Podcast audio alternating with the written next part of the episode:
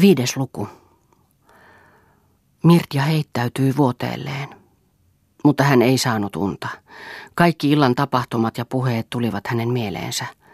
Hän muisti Einoa ja Rolfin sanoja, tuota hivuttavaa loistoa sinun silmissäsi ja hekumaa sinun käynnissäsi, ei vahvinkaan mies jaksa vastustaa, sinä olet kuin luotu bajadeeriksi. Niin oli hän oikeastaan itsekin ajatellut mutta hänellä hän oli todellakin kaunis ruumis.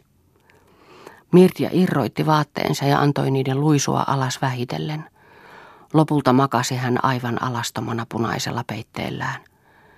Hän antoi silmänsä seurata omia piirteitään, nosti jalan toisen päälle ja nautti nähdä, miten valkean varren aaltoviivat hienoina ja ylhäisinä soljuivat nuorten jäsenten keveään kukkeuteen.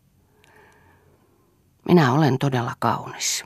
Mikä vahinko, ettei kukaan mies saa nähdä sitä, ihailla sitä, sanoa minulle, miten kaunis olen. Se lievittäisi itse ihailuni tuskaa. Näin ajatteli tyttö. Mutta sitten vähitellen ajatukset seisahtuivat. Väsyneet aivot tekivät työlakon. Tylsänä tuijotti Mirtja seinään, valkeaan seinään. Yhtäkkiä huomasi hän siinä pienen, aivan pienen punaisen pilkun. Hajamielisenä tarkasti hän sitä lähemmin. Se oli pieni tulipunainen hämähäkki, joka kiertelehti ja keinui näkymättömässä langassaan. Se oli kuin veripilkku.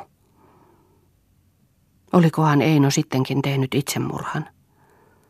Nyt näki hän toisen pilkun, ja väitellen näkyi niitä kymmeniä, ja kaikki alkoivat ne liukua alaspäin, hitaasti ja varmasti ne laskeutuivat lankojaan pitkin. Mirdian yli ne tahtoivat seittinsä vetää, hänen kauniiseen ruumiiseensa petohampaansa iskeä ja imeä hänen kuuman levottoman verensä kuiviin. Punaisia täpliä, verisiä täpliä, koko huone täynnä. Ne tulivat jo, tulvivat ylitse, sitoivat, imuhampaansa iskivät, kangistivat liikkumattomaksi. Se oli kuin kuolema. Ensi kertaa elämässään oli Mirtja painajaisen kourissa. Punaiset hämähäkit painoivat hänen rinnallaan. Yöllä näki Mirtja unta kalpeasta naisesta. Se tuijotti häneen lakkaamatta ja sen huulet liikkuivat, mutta Mirdia ei kuullut mitä se sanoi. Mutta hän ymmärsi, että se oli Rolfin äiti, joka oli tullut häntä soimaamaan. Juoppous on yksi seitsemästä kuoleman synnistä, ja sinä et kertaakaan ole varoittanut Rolfia. Mitä olet tehnyt hänen hyväkseen? Mutta Mirtialle tuli hätä sieluun, ja hiki helmeili hänen otsallaan. Minä olen juonut puolet, hän vastasi, jottei Rolf saisi niin paljon.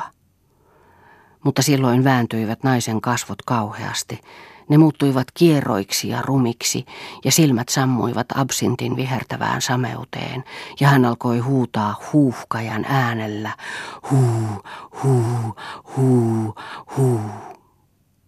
Mirtja parkaisi ja heräsi.